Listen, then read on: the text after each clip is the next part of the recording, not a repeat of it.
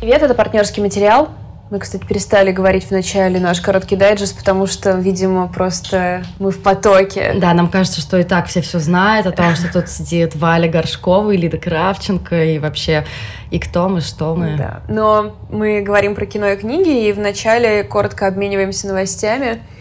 Давай начнем с э, той новости, которая разозлила тебя очень сильно. Да, я на самом деле очень разбесилась, я даже кидала ее в наш инстаграм, кстати, если вы вдруг не подписаны, мне нравится, как я каждый раз это ловко делаю. Но серьезно, у нас есть Инстаграм, а, партнерский материал можно найти по поиску, и мне кажется, у нас там собралось довольно клевое комьюнити. А, например, когда мы просим э, собрать какую-нибудь сборку, да, для наших слушателей. Вот недавно у нас был пост про полнометражную анимацию, и просто там столько было классных советов, и, в общем, я сейчас это немножко любви отправляю. Так вот, я даже кидала к нам в сторис ссылку про то, что э, тот Филлипс собирается снять сиквел Джокера. Я надеялась, что кто-то побесится вместе со мной, но нет, похоже, это разозлило только меня одну. Ты вообще, ты разозлилась, Валь? Ну, пожалуйста. Ну, я, не, ну, я расстроилась, потому что мне тоже показалось, что эта история завершена. Ну, вроде как я знаю, что типа не имею права какого-то высказывать. Меня удивило, что, насколько я понимаю, сначала было такое, где-то я читала или, или мне Диман цитировал, что, в общем, э, изначально Феникс согласился на эту роль с условием, что mm-hmm. не будет mm-hmm. сиквела. А потом во всех интервью, когда фильм вышел, стал говорить, мне было бы интересно еще поработать с этой ролью, что наводит нас на мысль о том, что, возможно, внутри Хоакина Феникса тоже живет два разных человека. Ну, как и внутри каждого из нас, наверное, все-таки. Возможно, мы, не можем, мы не можем его обвинять в том, что он изменил свое мнение, но э, Единственный ответ, который я получила от наших слушателей, меня спросили, почему я расстроена, почему меня это злит. И я, возможно, хотела бы объяснить свою позицию. Давай. А, за последние 10 лет я вообще не могу вспомнить, чтобы я увидела сиквел, приквел, ремейк или что-то подобное и подумала, блин, вот чуваки, вот, наверное, я не знаю, там, Аполлон коснулся своим жезлом их чела и сказал, вы должны снять ремейк э, «Красавицы и чудовища» для того, чтобы вернуть людям настоящие ценности. Какая-то очень гейская сцена, честно говоря.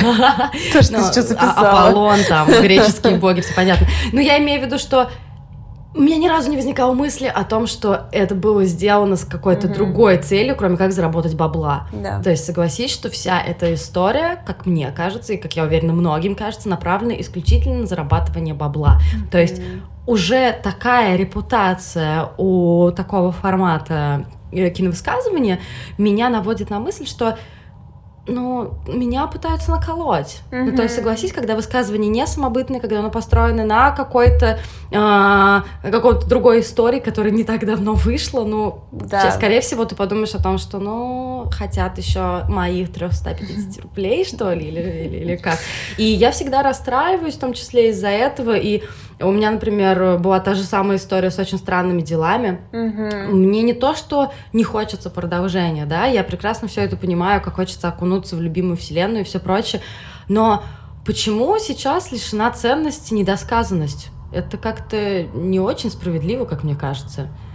Да, я, пожалуй, соглашусь с тобой, потому что эм, если, например, мы видим книгу, и заявлено, что это трилогия, например, и вот выходит первая часть, ты понимаешь, что у ее автора есть в голове какой-то замысел, который придет к своему финалу через еще две книги. Mm-hmm. А когда история начинает... Или, например, сериал «Дарк», да. который, как, ста, как было с самого начала известно, что у него будет сколько-то там сезонов, угу. что история придумана до конца, да. что они ее просто снимают частями. Это одна история, это одна как бы часть, да, да, да, это, да. это одно отношение.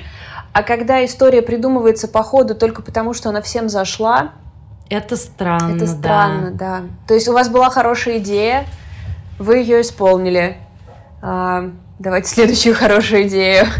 К тому же я уверена, что после такого мощного фильма тот Филипп сможет снять э, другую историю, сделать это хорошо. И мне кажется, ну, то есть, знаешь, я практически уверена, что вторая часть будет э, вторичной, что это будет как вот второй сезон «Очень странных дел».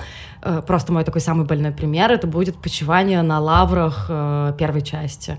Да. Не вижу в этом совершенно никакого смысла. И единственная у меня надежда, что Рунимара которая помолвлена с Хуакином Фениксом, простите, обожаю эту парочку, скажет Хуакину, Хуакин, давай мы лучше с тобой поедем куда-нибудь в Африку и будем там, не знаю, в благотвор... Э, участвовать в благотворительных акциях какого-нибудь фонда защиты обезьян или еще что-нибудь такое. И он скажет, да, окей, мне не нужна вторая часть Джокера или что-нибудь такое. Да, ну, конечно, первая часть была удивительная во многом в свежести своих подходов, и теперь мы что, будем ждать от них каждый год переосмысления э, всяких старых историй вот в таком же духе? Нет, ну это уже будет странно, жаль. Ну, это будет просто немножко в другом духе, это будет уже Неудивительно. Неудивительно, и это будет больше аттракцион чем какое-то свежее высказывание, поэтому мне не очень бы хотелось, чтобы это случилось, но кто меня послушает? Вы можете тоже выразить свое мнение. Надеюсь, что я вас разбесила, и вы будете теперь со мной на одной волне.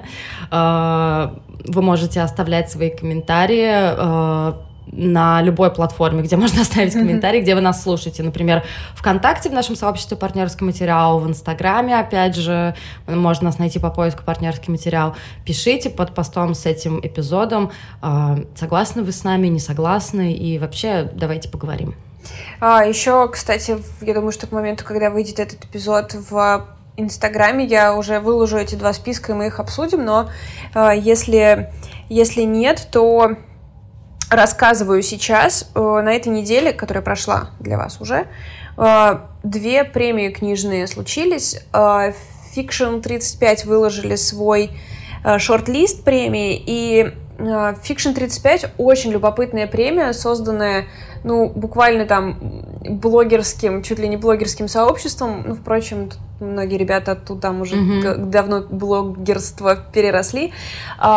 Идея у них была замечательная выбрать авторов до 35 лет, которые пишут на русском языке актуальную литературу. То есть великолепная идея.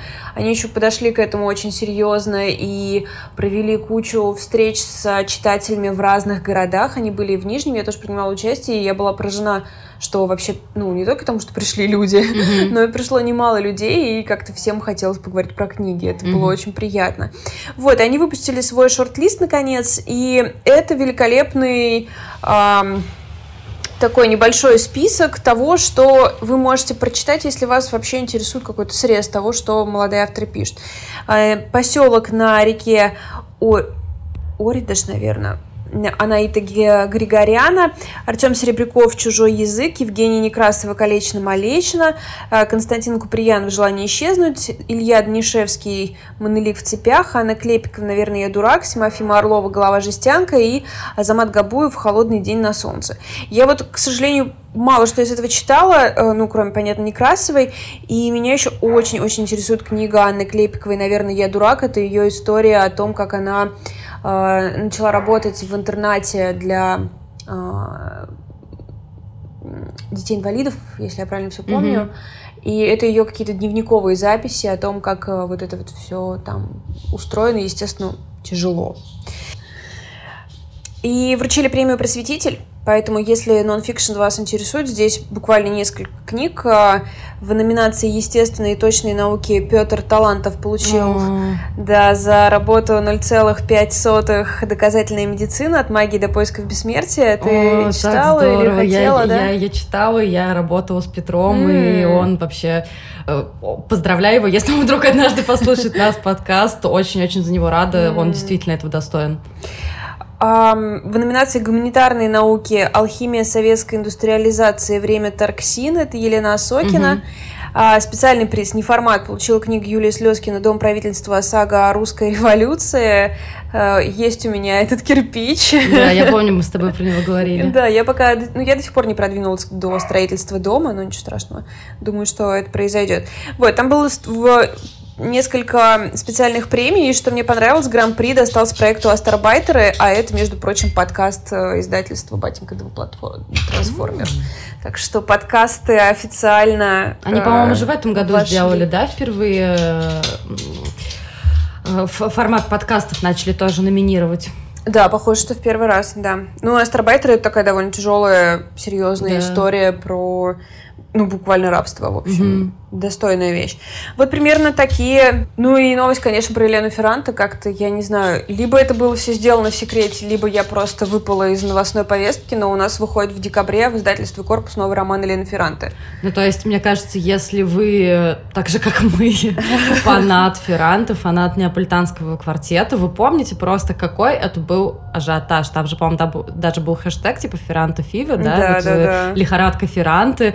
И Просто я сейчас э, прихожу к Вале, чтобы записать подкаст, и первое, что мне говорит Валя, ты вообще в курсе, что в декабре выходит книга Ферранте? И я такая, нет, почему мы вообще про это Да. не знали? Нет, я, я знала, что она выходит на Западе и в Италии, как бы, да. Там не было... Как бы, когда я про это узнала, еще не было ни названия, ни сюжета.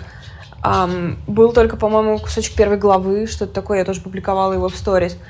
О том, что у нас в корпусе Так даже переводят, переведут, да. да. то есть, видимо, у них э, ну, был какой-то контракт, э, ну, короче говоря, ладно, неважно, как я это пропустила, важно, что это происходит, это очень круто, я, конечно же, буду ее читать, мой декабрьский список просто трещит по швам, но что поделаешь, придется очень мало работать и очень много читать.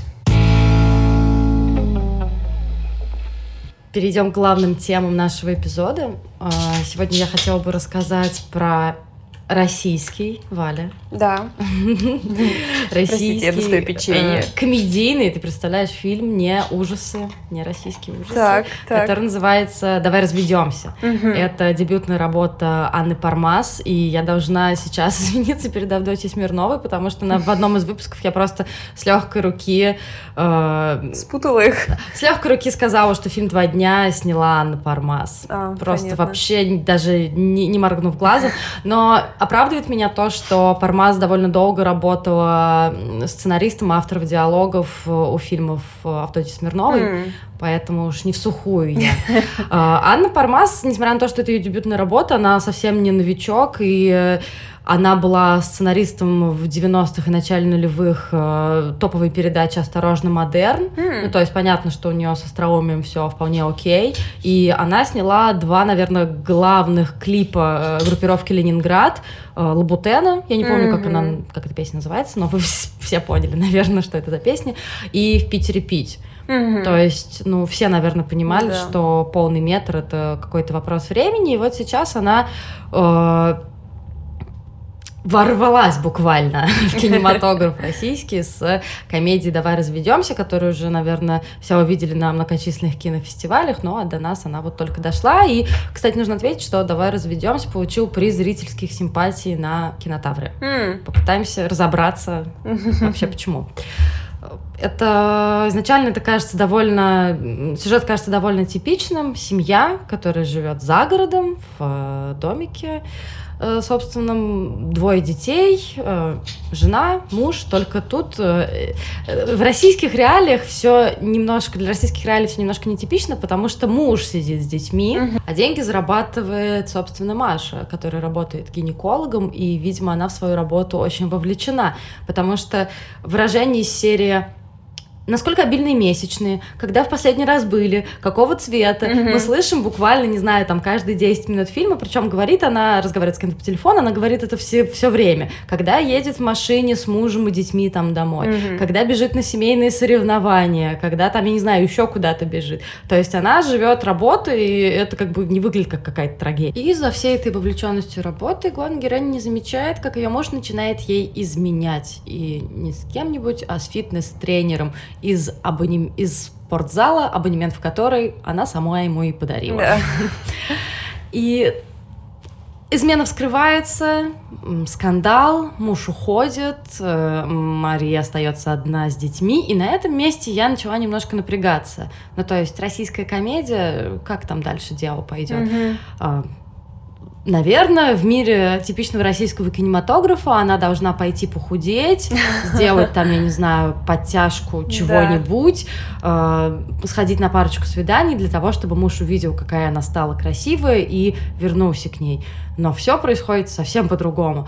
И, кстати, возникает большой соблазн сравнить этот фильм с хлебниковской аритмией, Мгм. потому что тоже медицинские работники, тоже развод, но тут история вообще совсем про другое. И первую очередь, как мне кажется, нужно обратить внимание на название. Ну, то есть, он же называется «Давай разведемся с восклицательным знаком». И это такой перевертыш от одного из самых популярных и самых мерзких вообще шоу на российском телевидении. Ага, точно. Который называется «Давай поженимся» с восклицательным знаком.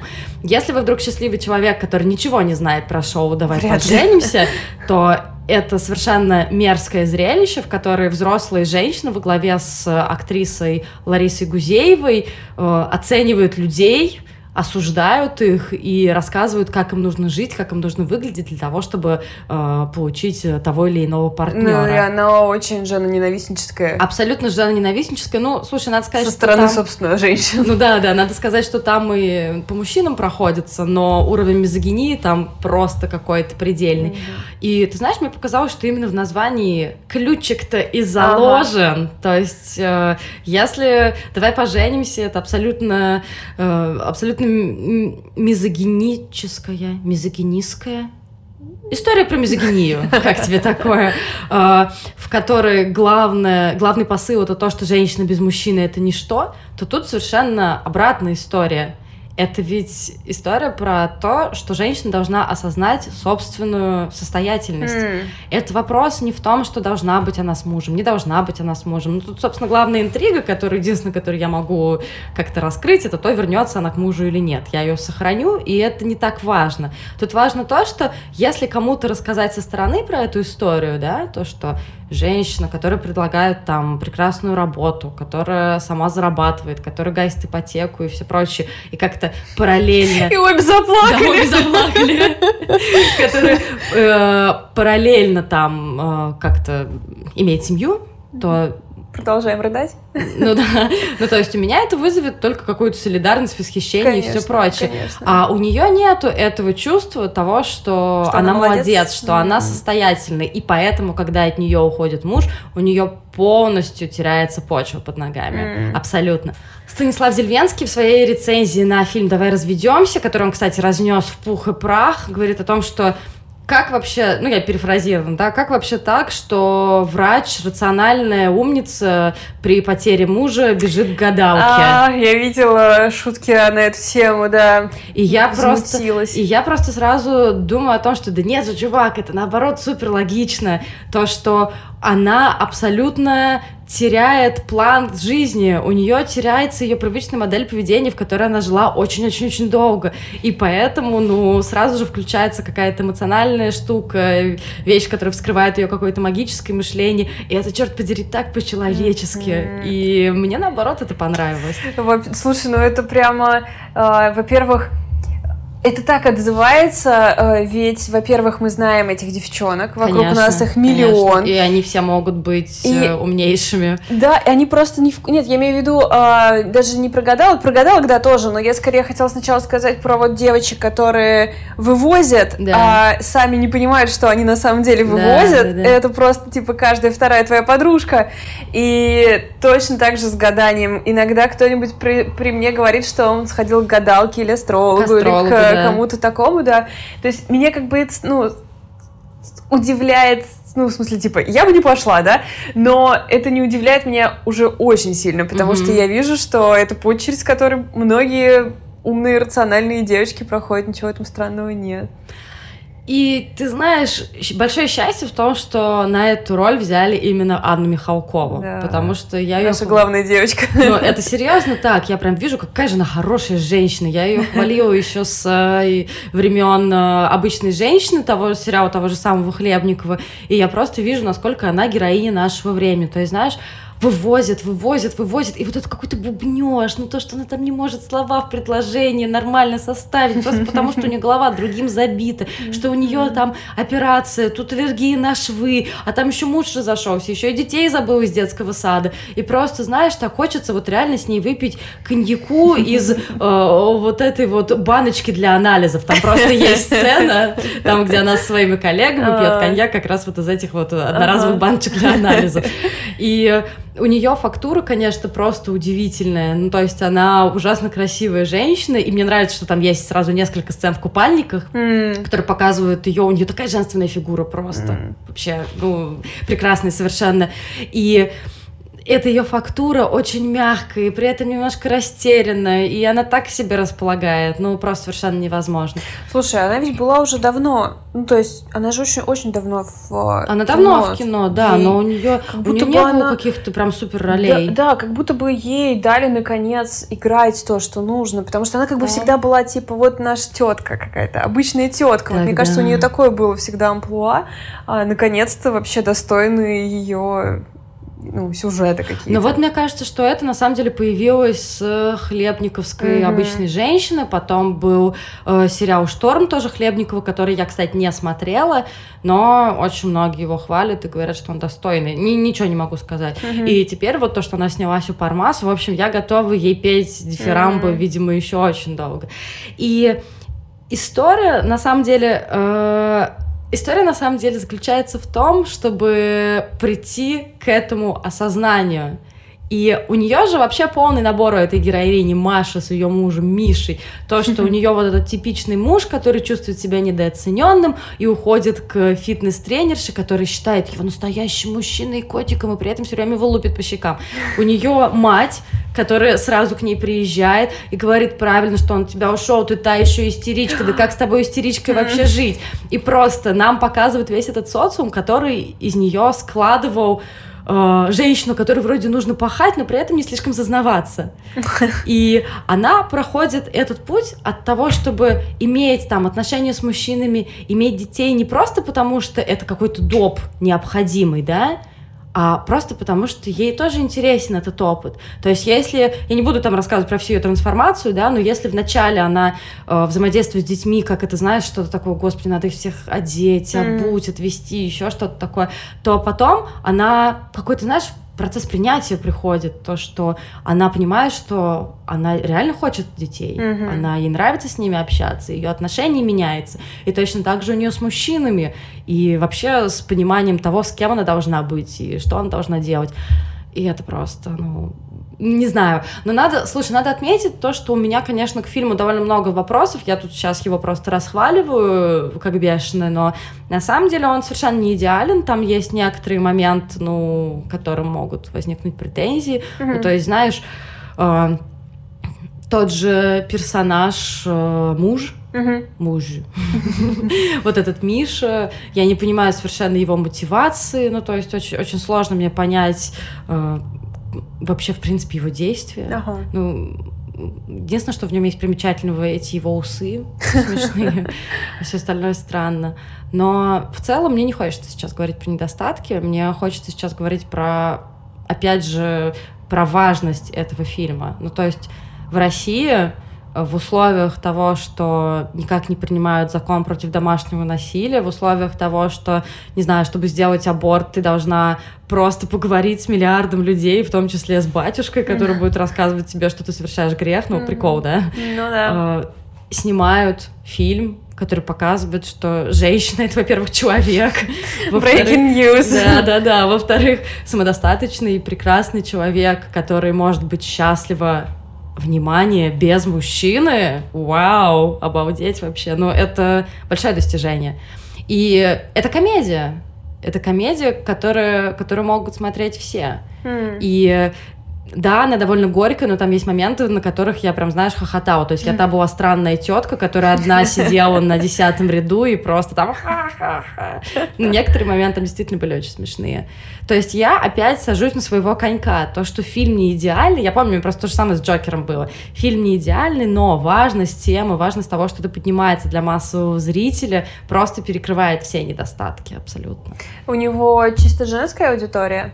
Нет, вообще нет. Это фильм для всех. Mm. Ну и вообще, ну, ты знаешь, мне кажется, мы с тобой одинаково считаем, что, ну, женские фильмы. Ну, мы можем как угодно книги. считать, но типа, пойдут ли мужчины на него? Вот, Я очень советую вопрос. всем мужчинам пойти, mm-hmm. потому что, ну, во-первых, там э, линия мужа, она, ну, не то, что прям вот полноценная, да, но она занимает довольно много времени, то есть есть отдельная прямо его линия. Mm-hmm. Его взаимодействие с другом, его попытки найти работу, его попытки как-то принять себя. А, ну, то есть у него есть своя да, история. Да, да, конечно, mm-hmm. у него есть своя история. И он действительно смешной, он будет смешной как бы вне зависимости от того, какие у вас половые органы. Ну, как бы, это просто смешной, светлый, добрый фильм без натяга. То есть там нету такого, что ты чувствуешь, что шутки там просто высосаны из пальца. Он действительно смешной. А меня, как вы все знаете, как бы очень сложно заставить рассмеяться в кино. Ну и, кроме того, мой любимчик — это... Блин, дай мне, пожалуйста, прямо одну секунду, я забыла его фамилию. Я же, я же помнила, как его фамилия. Блин, как этого актера зовут, господи? А, точно. Кроме того, а, все идет, да. Кроме того, мой, наверное, любимчик, самый симпатичный персонаж, mm-hmm. это персонаж актера Федора Лаврова, э, полицейский, с которым знакомится наша главная героиня, такой, знаешь, э, Нагиев интеллигентного человека, что ли. ну, не знаю, но похож очень по фактуре. То есть такой брутальный, мачинский, лысый, но не Нагиев. он немножко похож на... Он немножко похож на американского копа, и его совершенно прекрасная лексика из серии «Ну чё, чё, понравилось ты мне?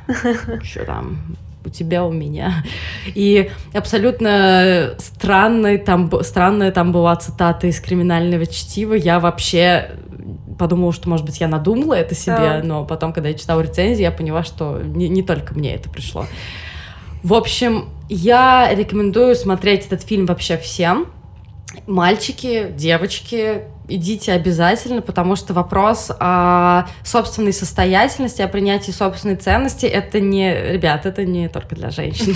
Я знаю, что такие проблемы есть у всех, и это не какая-то чисто там гендерная история. Да, с точки зрения какого-то, знаешь, там масштаба проблемы, важно, что об этом заговорили именно там от лица женщины. Но в целом это такая общечеловеческая тема о том, чтобы остановиться на секундочку, да, когда у тебя полная жопа происходит в жизни, и чтобы понять, что да я, блин, молодец. Mm-hmm. Я, может быть, я все-таки могу делать все, что я захочу, и да, я буду это делать, тем более там, что мне 40 с чем-то лет, у меня столько всего за плечами, и вообще я молодец. Поэтому сходите, хронометраж там прекрасный, полтора часа, просто я отлично провела время, посмеетесь, немножко погрустите и поддержите российский кинематограф действительно хороший, потому что Анна Пармас, мне кажется, это женщина, которой мы все должны доверять. У меня на этой неделе вышла какая-то тяжелая опять история с а, уверенностью в собственном мнении, потому что а, книга, которую я выбрала, получила просто невероятные авансы от а, различных западных медиа. Она была выбрана там книга года здесь, лучшей книгой месяца там, там, причем, ну, типа, Нью-Йорк Таймс, Вашингтон Пост, то есть такого рода такого порядка. Ее перевели в 18, выпустили в 18 странах. Это типа супер огромный классный дебют. И когда я ее начала читать, мне она действительно очень сильно понравилась, но но потом, в общем, у меня случился рассинхрон со всеми рецензентами. Эта книга называется «Альтруисты». Ее написал Эндрю Риткер. А, выпустила Азбука Атикус иностранка. Риткер 91 -го года рождения, выпускник а, школы Creative Writing. Господи, почему так больно, когда я слышу, что кто-то старше 90-го года рождения что-то написал. Да, ну вот, ладно, 91 не так далеко ушел, мы еще можем его догнать. Если до конца года что-нибудь э, что-нибудь создадим. А, у романа очень многообещающая сюжетная завязка, и э, заключается она вот в чем отец, который уже давно не общается со своими детьми, спустя два года после смерти их матери, задумывает э, заманить их в дом детства и уговорить выплатить за него кредит за этот дом по ипотеке, в котором он хочет жить со своей любовницей. И, и у детей как раз, как бы он считает, есть деньги, потому что они получили наследство после смерти матери, которого она мужа как раз лишила, узнав об измене. То есть... Неплохо. Звучит очень интересно, да, ты прям представляешь себе вот эту какую-то разрушенную семью с большими проблемами, которая начинает делить деньги. Это ужасно любопытно, потому что как раз финансовый вопрос в семье, мне кажется, это недоисследованная совсем тема, и насчет нее можно очень много э, что поговорить. Э, заявляется роман как смешной, но я, честно говоря, вообще не поняла, на каком этапе это, ну, это может быть смешно. То есть это может быть, наверное, в теории смешно, эм, учитывая, ну, вот обещанный сюжет. Но ничего этого там не происходит. Более того, э, сам сюжетное построение, оно э, так устроено, что ты колупаешься во флешбеках большую половину книги. Потом они, наконец, приезжают к отцу, там случается этот короткий уикенд, где он пытается, значит, произвести на них впечатление, и потом мы снова окунаемся во флешбеки, то есть, в общем, сама вот, сам вот этот кусочек с а, его попыткой попросить денег, он очень занимает мало места и мало смысла в книге, то есть она вся пишется не для этого. Uh-huh. И вот это обман, обманутое немного ожидание меня очень всегда э, злит, когда книгу продают не так, как она написана. То есть, ну, вы мне сразу честно скажите, про что это, не обязательно меня обманывать. Я все равно, может быть, прочитаю, то есть вы просто напишите честно, интересно, про что роман. А, Скажи это вообще российским кинопрокатчикам. Кинопрокатчики здесь вообще, наверное, конечно, да. чемпионы в таких вопросах. А, ну и а, коротко о, собственно, семье. Это еврейская семья Альтеров. Там отец преподаватель в университете. А, ужасно, ужасно неприятный человек. Он скупой, он ограниченный, он амбициозный без основания, он не добился успеха. У него был в молодости амбициозный проект в Африке, который закончился, э, ну, мягко говоря, провалом.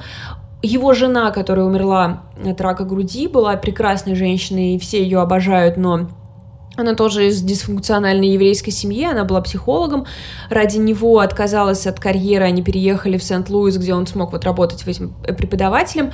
Она открыла как бы небольшую практику, практику да, и когда она умерла, он понял, что она, в общем-то, содержала всю их семью, и он не может себе позволить выплачивать этот кредит, потому что он не добился никакого успеха в университете, его там грош не ставит, студенты его ненавидят, и ему дают очень мало лекций. А его любовница? Э, его любовница вообще очень странная часть. Во-первых, ладно, чуваку 65 лет, и большая часть времени у него эрекция. Э, экранного времени. Ну, то есть, нет, конечно, да, в флешбеке это все. Но вот в реальности, ну, в настоящем, как бы каждый раз, когда он думает о своей любовнице, у него эрекция. Я, думаю, я думаю, даже 20-летних людей так не бывает. Ты не возбуждаешься каждый раз, когда ты думаешь про человека, не, который не. тебе нравится. Ну, бывает, конечно, но типа не сто процентов времени. Не, я к тому, что, может быть, там как-то осталась за кадром э, проблема э, чрезмерного принятия некоторых препаратов. Нет, нет, мне кажется, как раз он э, очень естественным образом все время это с ним происходило. Ему возможно, конечно, но... А, любовница его прекрасная, это немка. Там объясняется, конечно, почему она с ним связалась. И, наверное, это считается смешной частью, возможно. Но когда он ее спрашивает, типа, зачем я тебе понадобился, она ему рассказывает, что вот, типа, меня а, в детстве изнасиловал отец моей подруги, и поэтому теперь я стремлюсь к а, взрослым мужчинам. Довольно смешно, да. Обхохочешься, да. Ну, да. то есть это было так поставлено сцена, что как будто бы... Возможно, она задумывалась как смешная. Я не знаю, я, то есть я реально не могу расшифровать, какие моменты здесь задуманы как смешные, потому что они все не смешные. Окей, ладно, в общем, вот есть еще эта странная любовница а, которая встречается с этим 65-летним эрегированным мужчиной. Двое его детей отвратительные люди. Сын Итан, эм, осознавший довольно рано свою гомосексуальность, которого приняли полностью родители. Ну, то есть у него не было проблем с этим никаких. Эм, получив от матери наследство, он его спускает, покупает там что-то квартиру, что-то такое, в общем, э, и просто сидит дома, у него какое-то обостренное одиночество. В общем, э, это был довольно интересный персонаж до определенного момента. Я думаю, если вы вдруг будете читать эту книгу, то вы поймете, о чем я говорю. У него там есть небольшой катарсис, э, э в котором он тоже проявляет себя как очень странный и неприятный человек. И у нас есть дочка Мэгги, в каком-то смысле, может быть, даже главный персонаж в книге. Она тоже неприятная. Она... То есть единственный приятный персонаж там умер, я правильно да, понимаю? Да, единственный приятный персонаж мертв. А, и Мэгги старается жить как бы ради других. Она там специально не устраивается на хорошую работу, угу. чтобы помогать там в обучении каких-то детей на районе, там иммигрантом, а, устраивается волонтером, не использует деньги матери, потому что хочет их раздать, но еще не решила как. Но все это какое-то лицемерное и грубое, она никому не нравится, она жестока с другими людьми. В общем, невозможно любить ни одного из этих персонажей. Что не проблема, потому что, в общем-то, если автора есть задача обличить там что-нибудь, да, что-то показать, какую-то проблему, он вполне может собрать ее из неприятных персонажей. Mm-hmm. Так что это, в общем, не главный минус, но до какого-то момента я просто совершенно не понимала, зачем же я за ними слежу, что же он нам обличает. Ну, то есть, э, Естественно, там отовсюду торчат руки, ноги и очки Джонатана Франзена, угу. который своими поправками, тоже романом о дисфункциональной семье и критикой капиталистического общества потребления, однажды уже все сказал. Но Риткер нам пересказывает все эти идеи и добавляет вот на фоне Мэгги, добавляет немножко эм, критики миллени, миллениалов, которые э, хотят жить по новым убеждениям, но на самом деле не могут отказать себе в покупке уютного ранчо в итоге. То есть, э, вот, может быть, Мэгги самая получилась удачная, потому что как раз вот ее э, поведение, э, там есть очень яркая сцена, где она встречает свою одноклассницу спустя много лет и э, говорит, о, а моя мама тоже умерла от рака груди, mm-hmm. типа, теперь мы с тобой можем, ну, типа, related. А, и девушка ей говорит, ты не помнишь, что когда умерла моя мать, я организовала кампанию по... М- как-то, ну, информированию, в общем, да, по донесению информации о раке груди и напечатала футболки, продавала их на кампусе. А ты, типа, подлетела ко мне и стала на глазах у всех скандалить и обвинять меня в том, что я заказала эти футболки в Китае, а значит, они сшиты рабами, и я, типа, вот, э, значит, ну, э, безответственно к этому подошла. Хотя моя мама только что умерла от рака груди, mm-hmm. я пыталась привлечь внимание к этой проблеме. Mm-hmm. И вот все, что делает Мэгги, довольно любопытно в плане того, что мне кажется, сейчас часто ты такое можешь видеть. Какой-нибудь блогер высказывается за бодипозитив, а потом оговаривается, ой, ну знаете, ну только вот все-таки ухаживать за собой uh-huh. надо, вы уж там не забывайте ногти-то красить. Вот, ну что-то в таком духе, знаешь, э, или там э, какая-нибудь история про кругосветное путешествие в, ради какой-то благой цели без денег, а потом выясняется, что профинансировано оно было родителями. Ну, вот такого рода вещи. Их вокруг нас довольно много, и поэтому посмотреть на какую-то критику этого было бы любопытно. Э, но, честно говоря, вот это все мне пришлось вытаскивать просто ради того, чтобы понять, ради чего же все это mm-hmm. было сделано, и, возможно, ради этого, и вот я это все достала. Слушай, ты знаешь, в тему критики миллениалов, э, я недавно досмотрела, все-таки добила третий сезон в лучшем мире, ну, Good Place. Uh-huh. И э, как бы, чтобы без спойлеров. Там есть такая очень интересная мысль о том, что в современном мире довольно сложно быть хорошим, довольно сложно попасть в рай, набрать эти очки, потому что там условно, вот э, как на том же примере с этими майками, там, если ты покупаешь себе хорошие помидорки, то, скорее всего, там, я не знаю, они наполнены пестицидами, которые там разработали там кто-то, который загрязняет, загрязняет окружающую среду и все прочее. Ну, то есть вот эта история, видимо, про Мэгги, то, что она пыталась быть слишком хорошей, mm-hmm. а это типа unreal. И меня тоже заботит да. этот вопрос да. по поводу того, каково сейчас вообще быть хорошим. Это довольно а, интересная тема. Да, на самом деле она, ты знаешь, что попала прям очень сильно в точку, потому что в интервью как раз э, Риткер прям произносит это ртом, угу. что мне было интересно понять, как быть хорошим в современном мире. Но как бы это происходит у него только у одного героя, а все остальное время ты как будто бы на психологической на сессии у психолога у всех остальных, потому mm-hmm. что они бесконечно вспоминают свои какие-то ковыряют детские обиды. Опять же, ничего в этом плохого нет. Э, окей, да, мы можем прочитать роман про детские обиды, э, разобраться, как это влияет на тебя в нынешней ситуации. Но, честно говоря, столько, столько мерзких людей на квадратный метр стран... книги, это прям э, тяжело выносить в какие-то моменты. И все рецензии начинаются с а, цитаты Льва Толстого, от чего я просто О, да закатываю глаза. Про да. семьи, что да, ли? Да, да, я просто в Нью-Йорк Таймс открываю все несчастные семьи. Я прям, блин, ребят, вы чего? Сколько можно топтаться на несчастном старике? Ну, в общем, вызвала эта книга много вопросов. То есть, с одной стороны, Наверное, вот сейчас мы с тобой начали разговаривать, как будто бы я к ней стала чуть лучше относиться. Ну, это всегда так. Да, так всегда бывает. Но сам процесс чтения, я не могу сказать, что был очень приятным. То есть, все-таки какая-то вязкость тут есть. Ну и, конечно, все эти сравнения с Франзеном, они никому на пользу не идут. Не люблю, когда э, молодого автора, это дебют, молодого автора сравнивают с кем-то огромным, потому что, скорее всего, это не так. Ну, зачем же вы тратите это сравнение? Слушай, ты знаешь, э, я вообще заметила, что у нас вот такая частая история в последнее время. Мы пытаемся что-то поругать, а потом такие говорим, ну вот, мы же подумали вот о том-то, значит, это и не такая плохая вещь. Может быть, просто дело в том, что мы с тобой умные люди, которые в целом... Мне бы хотелось, чтобы это был вывод из нашего... Могут из чего-то э, даже не очень качественно вывести какие-то размышления. Ну, просто потому что мне, если честно, вот мой гуляш иногда надоел. Ну, в смысле, гуляш это такое, такое выражение, которое означает то, что я не могу определиться а, и да. как-то вот эм, да. зафиксировать свои позиции. Mm-hmm. Мне иногда хочется просто сказать, это хороший фильм, это плохой фильм, и... но нет. Нет. Mm-hmm. Ну, ты знаешь, меня вот э, тоже мне вызывает раздражение, когда я закрываю книгу, такая, ну вообще, что за говно?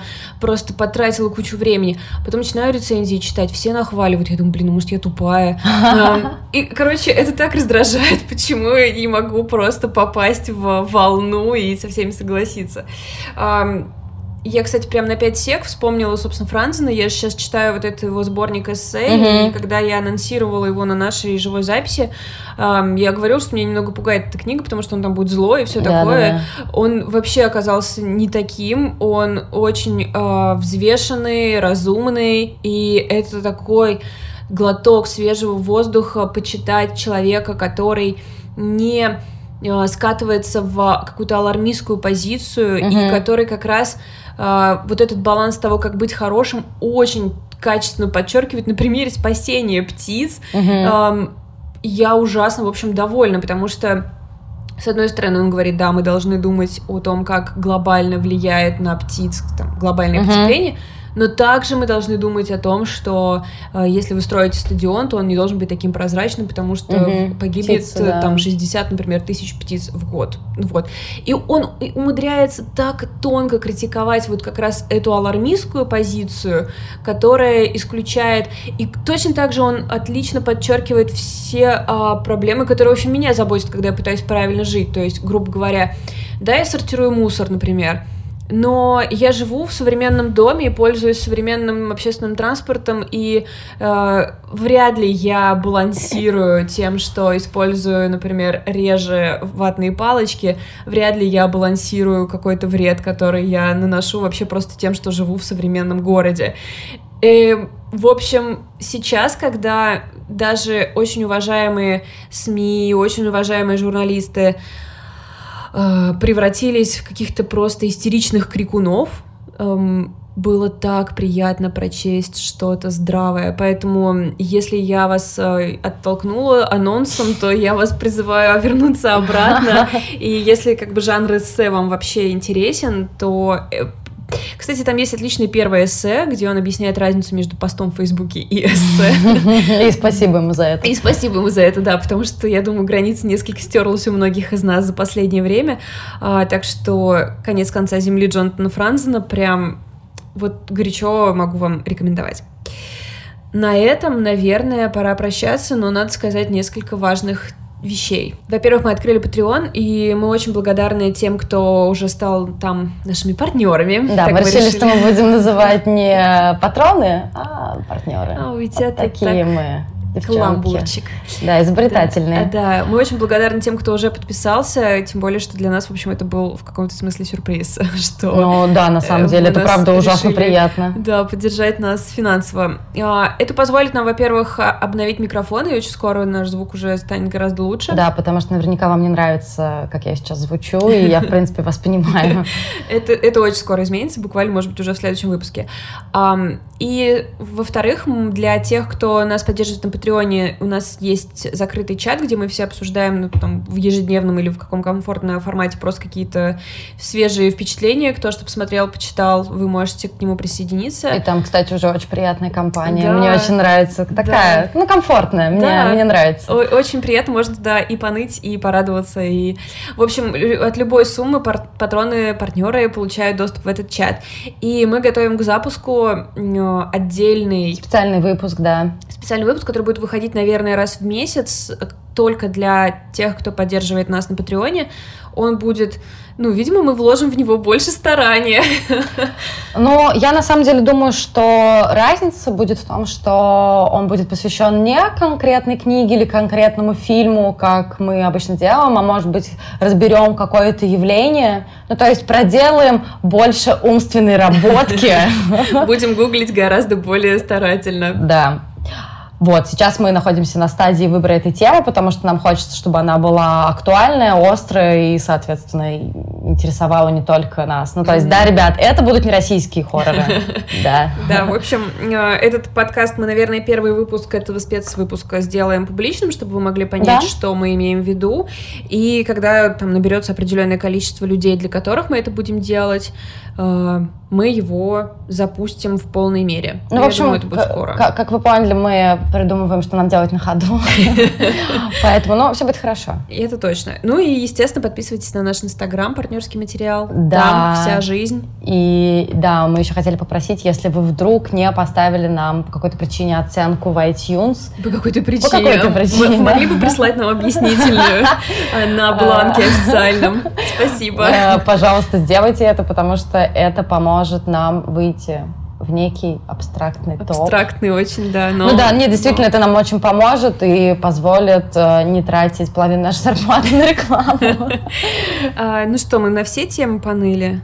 Вроде еще... Нет, мы, подожди, мы поныли по поводу того, что мы, у нас мало денег, по поводу того, что мы слишком много работаем. И что мы слишком низко в топе iTunes. Да. Ребят, вроде что все. еще? Вроде Больше все. Вроде спасибо, спасибо что послушали нашу боль. Можем сэкономить на психотерапии сегодня. Удобно, да. Все. До следующей недели. Пока.